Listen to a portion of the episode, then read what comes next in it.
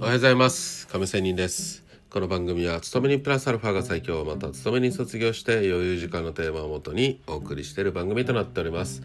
さあ、え今日も FX の話をしたいと思います、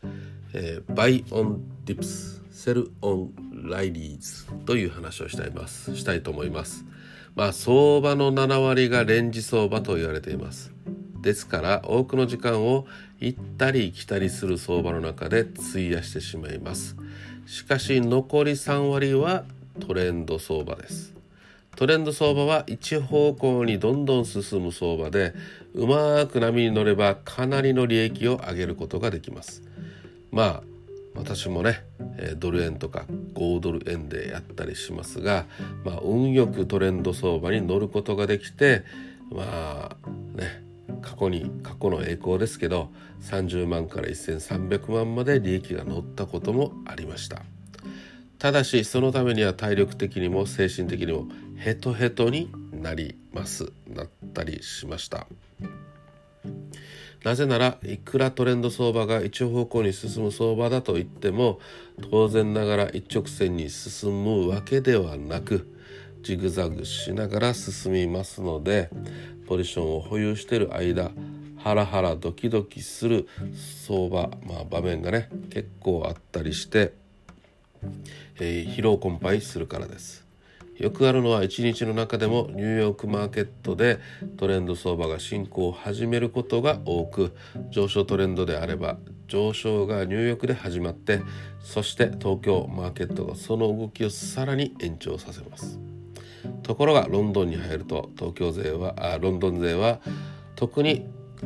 本邦勢、まあ、東京の人たちが作ってきた流れに乗ることを好まずむしろ東京タイムでできたロングポジションを売り込んで振り落とそうというねのが本当に欧州勢の得意技です。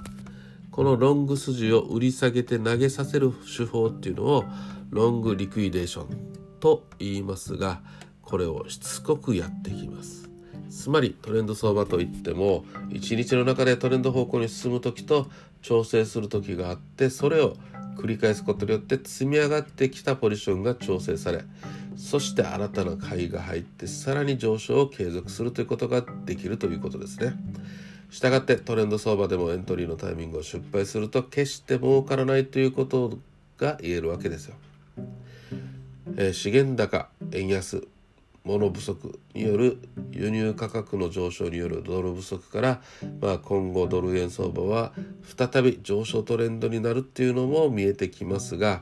しかしトレンド相場であっても調整というのは必ずつきものであって調整局面をうまくくぐり抜けて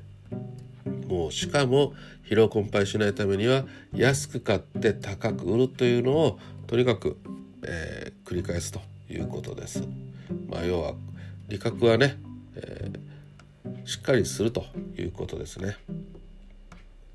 英語の相場用語に Buy on dips, Sell on Rileys というような言葉があります。日本語で言えばおしめ買い、えー、吹き吹き上がった時の売り押したところ買って吹いたところ売るということですが本来それぞれ個別にやるものです。しかし上昇相場であればまず買いが入ってそこの両方を繰り返すことが大事ではないかと思いますと。いうことで今日はうまく相場に乗るためにという話をしてみました。いかがだったでしょうか？それでは今日も良い一日を。See you!